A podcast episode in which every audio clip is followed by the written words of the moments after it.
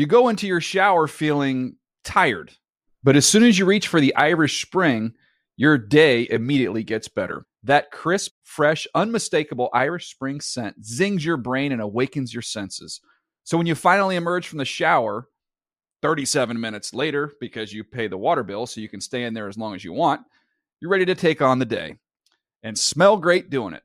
Irish Spring Body Wash and Bar Soap. Fresh, green, Irish. Shop now at a store near you. Hey, it's Will Friedle. And Sabrina Bryan. And we're the hosts of the new podcast, Magical Rewind. You may know us from some of your favorite childhood TV movies like My Date with the President's Daughter and the Cheetah Girls movies. Together, we're sitting down to watch all the movies you grew up with and chat with some of your favorite stars and crew that made these iconic movies happen. So kick back, grab your popcorn, and join us. Listen to Magical Rewind on the iHeartRadio app, Apple Podcasts, or wherever you get your podcasts. Brought to you by State Farm. Like a good neighbor, State Farm is there.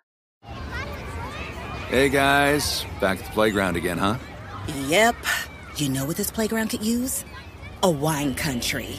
Heck yeah, and some waves so we could go surfing. Oh, yeah. ah, love that. A redwood forest would be cool.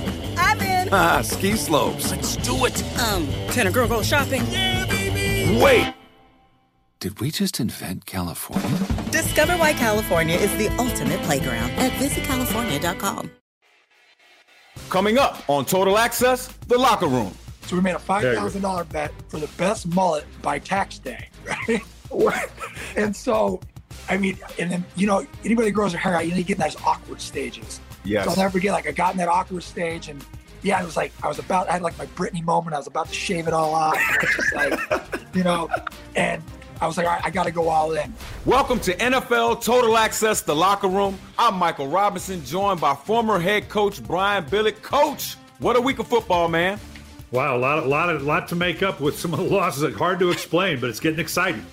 Yes, sir. We're going to let you guys in on what players and coaches really talk about inside the locker room. Today, Jared Allen is back with us to talk about his interesting life off the football field. And coach, I did not know he was a curler. He was he's trying to go to the Olympics on the curling team. What a dude, man. Yeah, yeah. You know, it began with a bet and a couple beers. So, uh, and I loved hearing about his commitment to the military. He came from a military family. His uh, Allen Home, uh, Jared Allen Home Foundation for Wounded yep. Warriors. Great to hear about. Let's welcome back the man, the myth, the legend, one of my favorite guys of all time, Sackmaster Jared Allen. Jared, welcome to the show, big dog. And of course, we got to start it off with another locker room story. I know you got plenty. Oh yeah, goodness. Which one? To, which one to go for? Um, you know, this one will be, you know, not so not so aggressive. So I think what people probably didn't realize, you know, my wife used to always give us a hard time when I was in Minnesota. Could we come back and you know everybody in the living know Wednesdays and Thursdays suck, right? You're just like, oh, miserable days. She always, she always like, I don't know why you complain. I feel like all you do is go eat at the buffet and play play video games with your friends. So in Minnesota during our glory days, we used to have a vicious group of Wii tennis players, and we used to get after it in the training room. Right? It was really the training room was kind of like our was like you know it's like. uh What's the word? You know, and, and uh, what do they use in the hunt? Frat house. Dan, when he gets to the when he gets to the when he gets to the uh, sanctuary, right? He yeah. To the cathedral, yell sanctuary the, the training room was our sanctuary. we we had trash, but we had trash ball basketball going or trash yes. basketball going on in there. Uh, but we had we had a group of Wii tennis players, and we always had a, a, an ongoing tournament. And we probably got more of a workout playing Wii tennis than anything else in the locker room. And uh, we got, oh, it got bad. You couldn't even rehab in there, guys. We'd have to, we pushed people rehabbing into the other section of the thing. Oh, what? And Greenway is probably the most intense human being on the face of the earth, anyways. And his whole he got voted doesn't play well with others. And uh, that dude, I mean, he would just be like selling, yes, selling out, diving. But yeah, so it was always our uh, that was always our go-to stress reliever was uh, Wii tennis. We no Wii tennis. Who'd have figured? we tennis, coach, man. Coach, would you have been in there playing some Wii tennis with the, with the fellas? That's no. That's why I stayed out of the locker room. I did. You know, I know you, that's how you connect with the players. No, that, that is their sanctuary. I didn't because it was like they they they get enough of me as it is. I can find them some other places. They got to know there's got to be some place they can go. No coaches, just just this is our space right here. And now I know why because they'd have probably beat the hell out of me with week tennis. well, it's funny that on the on the best teams I've ever been on is that, or with, played with the coaches that I've, I considered on the highest level. That's their motto. It's it really is a uh, an understanding of of that of that boundary of locker room and, and, coach. You know, we all have great relationships. We're always trying to work for the same time, but at some point, the players have to have an area where it's it's policed and ran by players. And all the best coaches knew that, and all the best coaches kind of, you know, let let things ride in there. And then you know, if it got a little out of control, we'd have to have some. Yeah, occasionally got to interject. yeah. When when the crap when the craps games got so expensive, people's paychecks yes. were gone. We had to start. Ah, okay.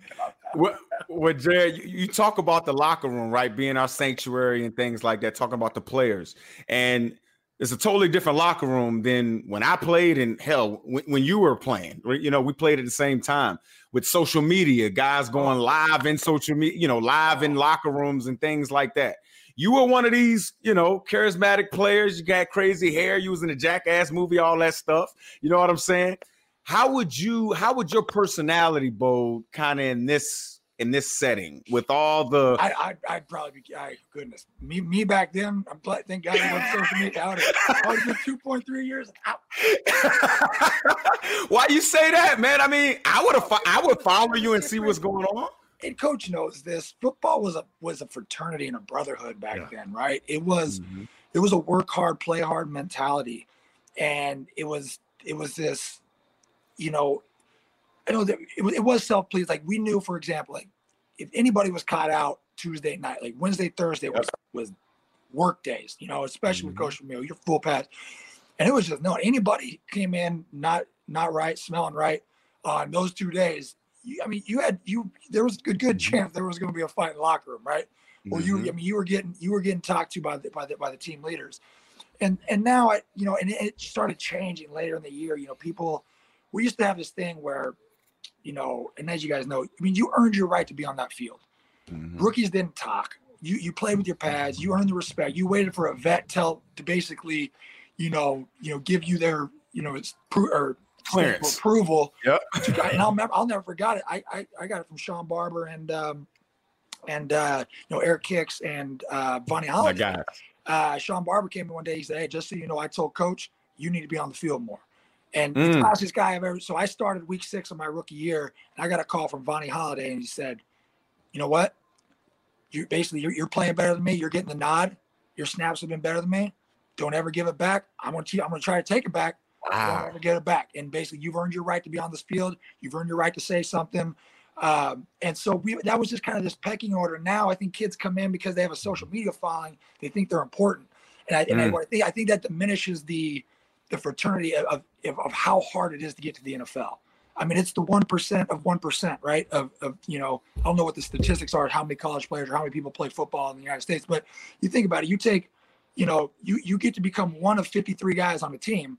You know, that's that's that's that's not a lot of you know that takes a lot of effort. And I think now when people come in and they they, they feel like they have this right of uh, I don't think they, have, they think they're privileged, in my opinion. Mm-hmm. I just look mm-hmm. at these young kids and I think they're privileged. They're all over social media. They're this, they're that. Um, and I and I just kind of shake my head and I said, like, that wouldn't have been tolerated back then, not by the coaches.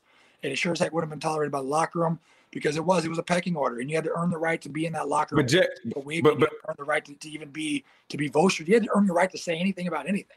But Jared, I mean, and coach, I'm going to ask you this one too. I mean, from a coaching standpoint, the it's a new kid coming into the National Football League. It's not the same Jared Allen's. It's not the same Michael Robbins. who, yeah, we believed in hard work and you, you know what you did on the football field earned, you know, earned your right to be there. Nowadays, it is different. You do have to kind of give a little bit, or the players won't like you, coach, and they'll start revolting and not listening to you. And as you know, this is a player-driven league. Coaches go sometimes before players. How do you handle yeah. that dynamic? But but Jared, isn't it true? You you because you, are going to measure your coaches by this the same way. You you, you got to remember that that just like raising your kids, right? At some point, mm-hmm. there's got to be an adult in the room, and you've got it. The only way they're going to learn all the things you're talking about, Jared, is what learning to be a pro. Yeah, Just be a pro. And and if you don't, if you aren't made to understand that, yeah, it's maybe a little bit different now in the way you go about it. But if you if if you're not going to be helped to learn what it is a pro, you never do learn it, and and you're never going to be as good as you need to be. Hundred percent. Yeah, and, that, and that's and I think you know you probably hit it right on the right on the head with uh, it's like kids, right? You got to adapt. adapt. and, I, and, I bet, and I bet the old old timers, you know, back from when we played, oh, it was different. It was different. Uh, I, I feel like I still got a taste of it because Marty ball was still very prevalent when I played. Mm-hmm. They had 300 pound, you know, we had Jason Dunn, who was 300 pounds at tight end. That was fun. But yeah, I, I, just, I look at it, you know, I think for me personally, I miss the, I, I miss watching a guy on either side of the ball be a, be a four down player, you know, be a three down player. Uh, you know, you now, like I said, everybody's got a specialist. They got, yeah, heck, they got a kickoff guy and a, and a field goal guy. They got, you know, it, just it, and, and, I and I get it. The league the league evolves, and adapts, and it changes, and and you have to change it. I actually said this the other day to somebody. They asked, they were talking about the Vikings and Zim and all that stuff, and I said, I, I think what's happening in this league, and, and you see it uh, with some of the old, older coaches. You know, you know, obviously Belichick has the Belichick way, and that's going to be the Belichick way, and, but he's wins. But you take a guy, you know, who had success like Zim and, and all these guys that are that are more hardcore, more old school in their in their thought process but like you said, now you got this new, young, new school mm-hmm. way of, of players coming in. They're coming out of the college ranks where you know the coaches have to entertain them to keep them because now they can yeah, transfer. Exactly. And now you see like a McVay, you see uh, Kingsbury out in in in, in uh, Arizona, and and it's a it's a more youthful coach now that relates to those mm-hmm. players, and, and it's, it's, kind of becoming this college game. And I think old old people like me fight against it, but it's unfortunate. If you want to stay relevant, like Coach said, you're going to have to adapt with it. So I, I, guess there's just new rules of being a pro, and someone's got to teach those rules at each phase. And like I said, I wouldn't have learned it if I wouldn't have got my butt kicked a few times in the locker room. So part of, part of that being a pro is is obviously the things you do with this platform you have, and and I, I want to talk to you because I'm I grew up a military brat. And I know, talk to Lewis about about you, you went on USO tour in 2009. You came away and did that Allen's uh, uh, homes for Wounded Warriors. Talk about that program. Yeah, so I uh, I grew up in a military family. My uh, my dad played football. That's why I played football. My grandfather was in the Marines for 23 years. Uh, my uncles were all in the Marines and one in the Air Force. My brothers were in, the, in you know, they served. Uh, and so 2009, I went over, and when I came home, I was just like, it was more like the simple sacrifices that our men and women made that really struck me, and and that being, I mean, just being away from your family for, you know, 16 months being able to talk on the phone maybe once or twice, or, you know, every or once every other couple weeks, right? So I, I was just kind of like, wow, like I, I, need to do something to give back to my country. And you know, one thing I figured I, I can serve those who serve us, right? And mm-hmm. I had a mm-hmm. buddy who was in the army, and he he uh, let me know about the gap in adaptive housing. And so when I came back in 2009, I was like, well, there it is. I mean, nobody deserves the American dream more than the men and women that protect it for us every day. And my American dream started with a functional home for me and my family uh, you know, a place where I was telling you it's a place where you can feel your most secure at your most vulnerable times. Mm-hmm. And so we started our foundation in 2009. We've given away our 20th home. I'm actually about to, uh, wow. I'm actually about to tell another person today that we're building a home for them. Congratulations, uh, man. And we, will be giving another one away first part of January. So we got like five projects going on currently. Um, and what we do is we build and remodel homes, make them handicap accessible for our wounded vets coming home from Iraq and Afghanistan. Uh, we give it to them free and clear. Um, and, and, like I said, it's just it's been our way of, of saying thank you, and um, it, it's humbling, man. Their their stories are inspiring because some yeah. of these men and women coming home have to learn how to walk, talk, think. Uh, and you're taking alpha male. I mean, you know, as as players and, and coaches, you're in a room full of alpha males. So you imagine what military is like, right? Mm-hmm. Like, you, you, we always talk about battles and wars, but they we're always going to go home to our families. You know, their, their their battles and wars are life or death. So you take these alpha personalities and now you take their daily freedoms away you take the ability to do things for themselves away it can be a struggle and um, we've just we've we've loved the ability and getting to know these people and the inspiration they give us and, and being able to give them this gift and, and thank them with a home Jared, that, that's super dope, man. I'm glad. I'm glad you're out here doing that, creating awareness for uh, the issue that's going on out there. But I gotta ask you this before we let you go, man. Um, cur- curling, bro, curling. Where the hell did that come from? Oh. Uh, curling? I did not see you as a curler. I'm, I'm, betting. I'm betting there's a lot of beer drinking involved. Yeah, it, it was one of the things that drew you to this. There's a little bit. Well, what happened was I, I made a bet. I made a bet with a buddy of mine that I could be a I could make a PGA Tour event three years after I retired, right?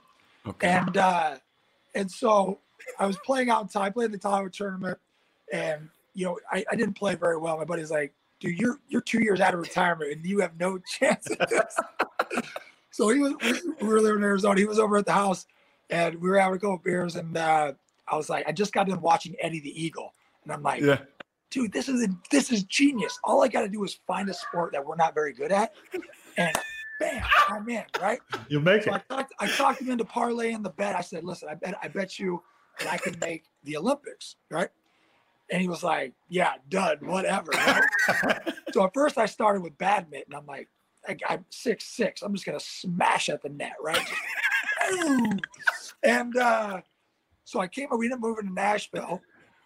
And my wife at first, I was gonna do it solo. She's like, call buddy, like at least do it with a friend, right? I'm like, all right. So I called Peanut and uh, I told him I was like, hey, you want to try Yep. to make the Olympics uh, as badminton? He was, you know, in the middle of becoming an FBI agent. I guess Yes. more important things to do. Uh, so I'm like, all right. So I get out to Nashville. I, I, see- I end up being at the same golf course with Bulger. Um, and I'm talking to him. I'm like, dude, you want to try to make the Olympics in in badminton? He was like, I'm in. So we're I'm going through. I, I literally I signed us up for like this open tournament. Are you kidding sign up for USA Badminton, you just give them your email address and you're signed That's up. it. Yeah, and uh, and then so I signed us up for a tournament at like St. Joseph's in Connecticut. I'm like, oh, this is gonna be great. This is like the dodgeball of badminton. I'm like, like 50 year old dudes out there just having a good time and coming in full. But so I, I get a video from him and he's and these guys are flying all over the court. He's like, he goes, I don't think I can do this. We're not going to do it. No, he's like, I'm gonna hurt myself. I'm like, well, the only op- the only other sport we don't have a gold medal in is is you know, I was like, I got no chance at ping pong. I was like, is curling. Like we're not right so far. We haven't been very good at curling, and we got four years to learn that. I'm like, oh yeah, we got this. Oh, we could do that. We can do this. And right on the thing, it's like on the on the website for curling, it's like most people start when they're 40, and the loser, the winners have to buy the loser's beer. And I'm like, dude, That's us. either way, this, this is perfect. So at the time, we we we were you know the Olympics hadn't started yet. Uh, got the team together. Uh, John Benton, who was a 2010 Olympian, called and he was like, "Hey, I'm going to retire. You want me to coach you guys up?" I'm like, because we had a mutual friend in Minnesota, and I was like, "Yeah, this is now, now now this is working." So uh, we went and started started a curling team, and then you know Shuster and then make that terrific run. We went Yeah. a gold medal. I look like a jerk because I'm like, oh, I, I can do it better than the gold medalist.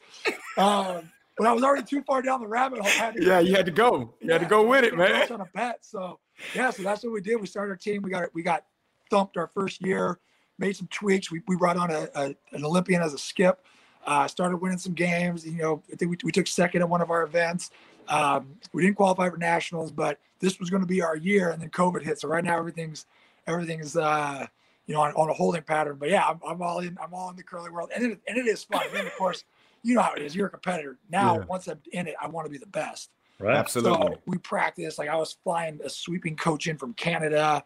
Uh, What? Here's here's here's a little nuance people do not know about me. Well, it might be on my Wikipedia page. I actually have a silver medal from nationals in curling. So, Get the hell out of here. I don't believe go. that. You got a silver medal? Really? so Rich Ruohonen, uh, I guess uh, Shuster won it the last last year, but Ruohonen team was the defending champs a couple years back. They invited me on their team to be the alternate, and they were smashing people. So I got to play a ton, right? I played eight ends in. You know, I was I was basically the guy on the fourth. I was I was the fourth you know fourth preseason guy, game, game guy. Come on in, you know. And uh, but yeah, I got a ton of got a ton of playing time because they were just smashing everybody. Uh, they ended up taking second, and so I got my uh, silver medal. All right. I love Just it. rode those coattails. Wow. Oh my goodness, man. That, that that's a that, that's a story of how you got into curling. I don't know if I would have got into it the same way. I I also hear you grew up on a horse ranch too. I did. My dad trained reining cutting horses for 35 plus years in Northern California, and uh, so yeah, that's where calf roping the whole thing came in. And I know people always hear like, Yeah, "Away what, from California," they they kind of they forget. I was actually born in Texas, but raised in California. Uh, so yeah, I grew up on a horse ranch. Uh, my my grandfather owned a horse ranch, and that was that was my life. What was that like? Every, I mean, come on, dude. Like, oh, like, you gotta understand. I'm in the football world. I've never seen horses before. Okay, like what the hell was that about? I was coming from a military family. My dad may not have been military, but he was raised in a military family. Yeah. Therefore, I I was in a military family. uh, my dad's favorite line was, oh, "I used to wake up at 5 a.m. every morning to feed the horses." I was like, that's a bunch of crap. You woke up at 5 a.m. every morning to wake me up at 5 a.m. Yeah, yeah that's to right. Go feed the horses. Fair enough. To go feed the horses.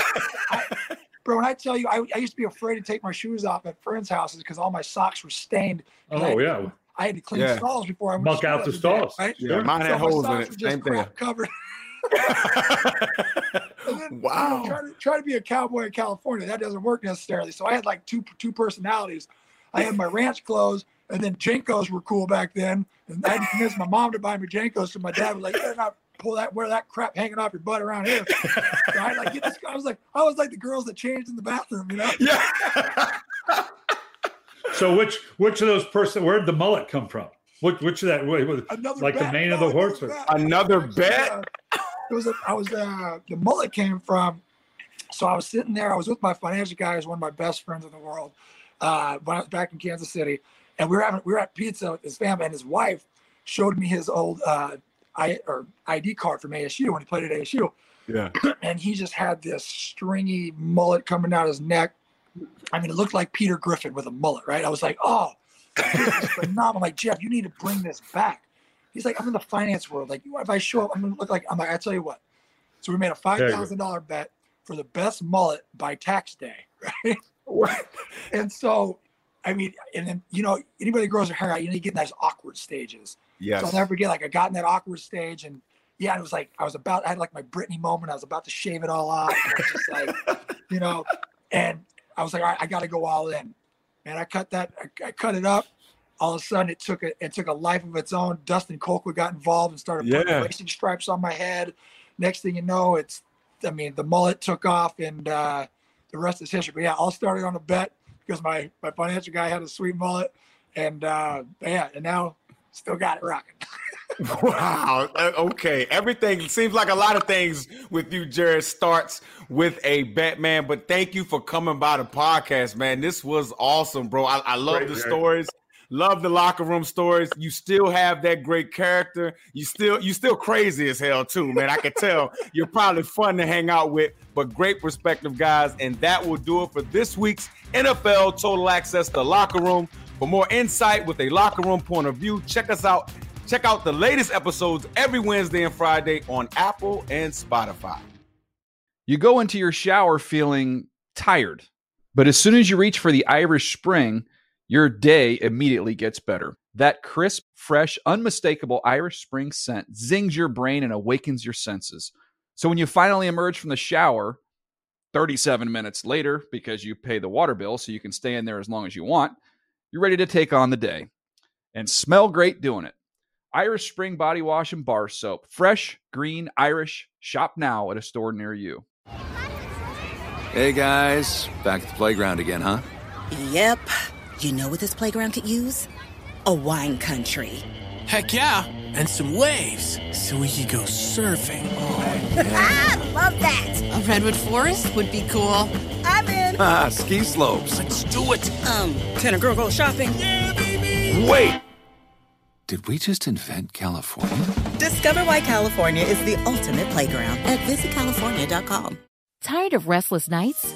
At Leesa, we know good sleep is essential for mental, physical, and emotional health. From memory foam mattresses to hybrids that keep you cool all night long, Leesa's mattresses offer exceptional comfort and support with free delivery and 100 nights to try out your mattress in the comfort of your home. For a limited time, save up to $700 off select mattresses plus two free pillows. Go to leesa.com slash iHeart for an additional $50 off mattresses and select goods. Exclusions apply. See leesa.com for more details.